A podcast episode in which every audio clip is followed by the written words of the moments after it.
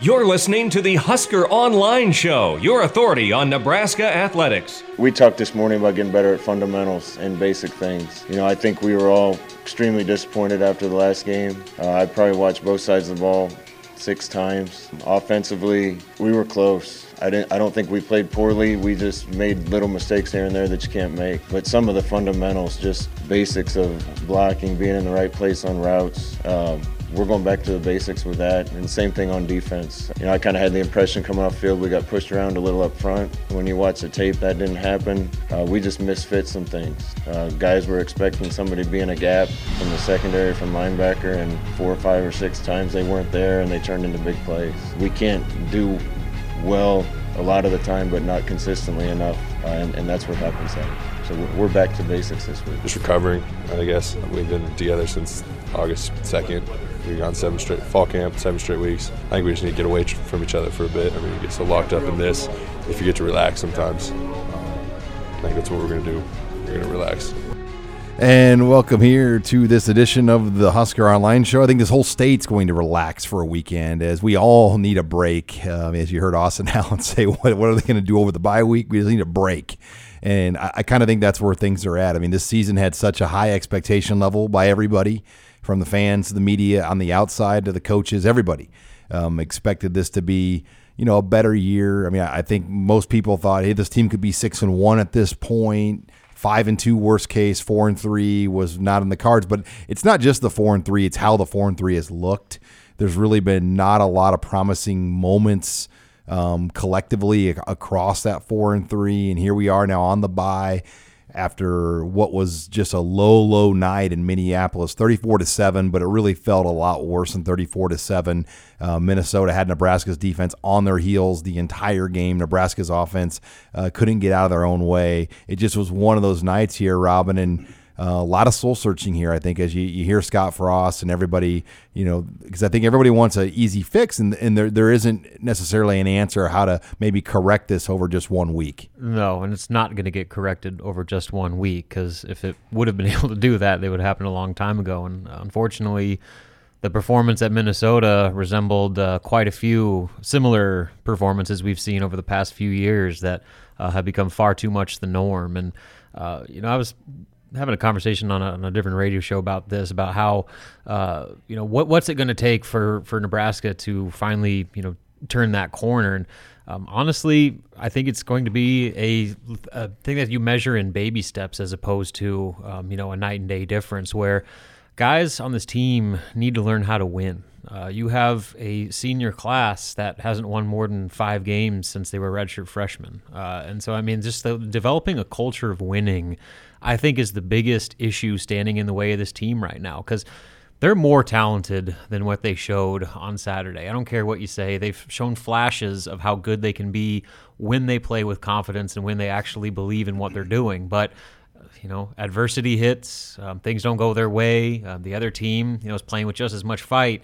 This team struggles to counter that and to be, you know show resilience and and be able to stick with things when times are tough. So um, that's not an easy fix, and it's not going to be something that's going to be fixed this bye week, um, maybe over the next couple weeks, or even on uh, through the rest of the season on into the spring. It's going to be something that um, you know this staff has to continuously hammer home uh, with these players that you know hopefully by next year maybe the year after uh, you finally have a culture of, of guys that believe that every time they take the field they're going to win. Because right now that is not the case. Well to me watching the game i mean I think i felt like it was pretty clear that um, you know nebraska was not interested in in kind of following back up to that first punch. They got punched in the mouth and it seemed like there was some guys that were like, "Man, I don't know if I want to. I don't want to go toe to toe in this fight uh, for four quarters in this cold or whatever." And um, you know, and I think that I think that their inexperience and lack of depth at certain positions really, really became exposed too. Um, and and uh, like you said, Robin, that's that's something that's just not going to get fixed overnight. You can't snap your fingers and all of a sudden be too deep across the offensive line and and have a lot of guys with starts under their belts. And so, I mean, that's that's just something that's going to take time. And, and you know, people ask, well, when's it going to be fixed? Well, I, I agree. I, I, think it's you you have to measure, you know, quote unquote, the fix in very very small pieces and in, incremental pieces. You're listening here to the Husker Online Show. Sean Callahan, Robin Washut, and Nate Clouse as we pick up the pieces from Minnesota and move ahead here with the bye week. I still was surprised, guys, that Nebraska won the toss. And I know Scott Frost is a big take the ball guy, but just his philosophy, because the week before against Northwestern, he won the toss and he deferred. You win the toss on a windy night don't you think it would have made more? I don't think it would have made a difference in the game, but would it have made more sense to defer to have the win for the second and the fourth quarter? I thought putting a new quarterback like Noah Vedral on the field right away um, on the 25 was a risk. I mean, I think maybe you could have set the tone better with your defense, but as we know, the defense wasn't ready to play anyway. But um, just the whole start um, of how Nebraska approached it at the beginning was interesting to me.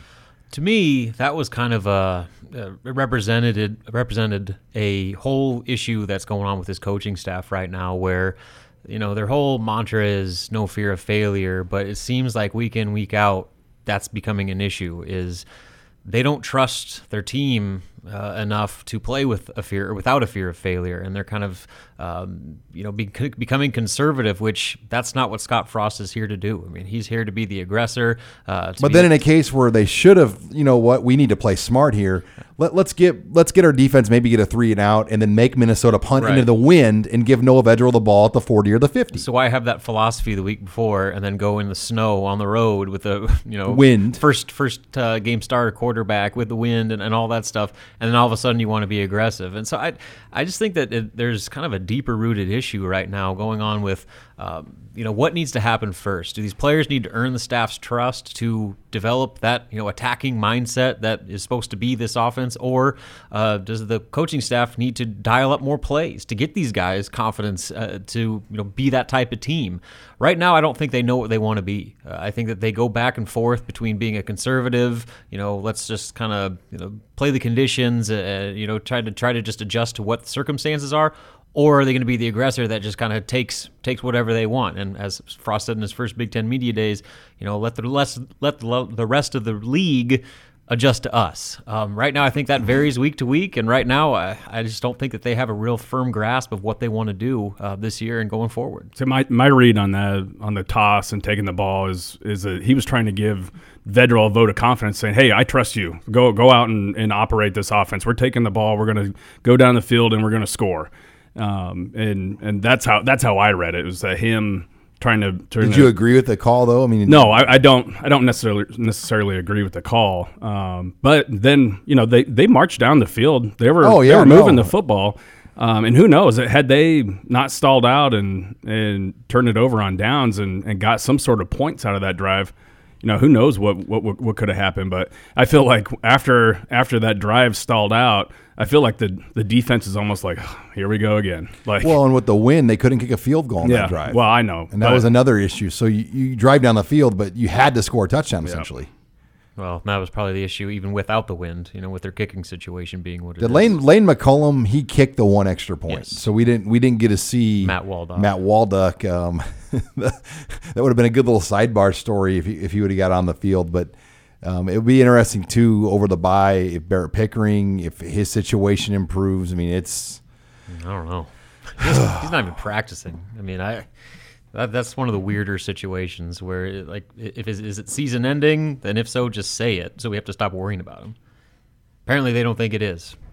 Yeah, that's, that's that is like the weirdest situation that I can recall in terms of like an injury in years. It's right up there years. with um, what's that running back that dropped the TV on his leg? Kenny Wilson. Kenny, Kenny Wilson. And I don't, I don't even know if I well, buy. he didn't drop it on his leg. Everyone thinks he dropped the TV on his leg. That's not what happened. He he had the infection in his bone. It made his bone so brittle that when he and someone else went to move this big giant flat screen, it was like a 500 pound TV.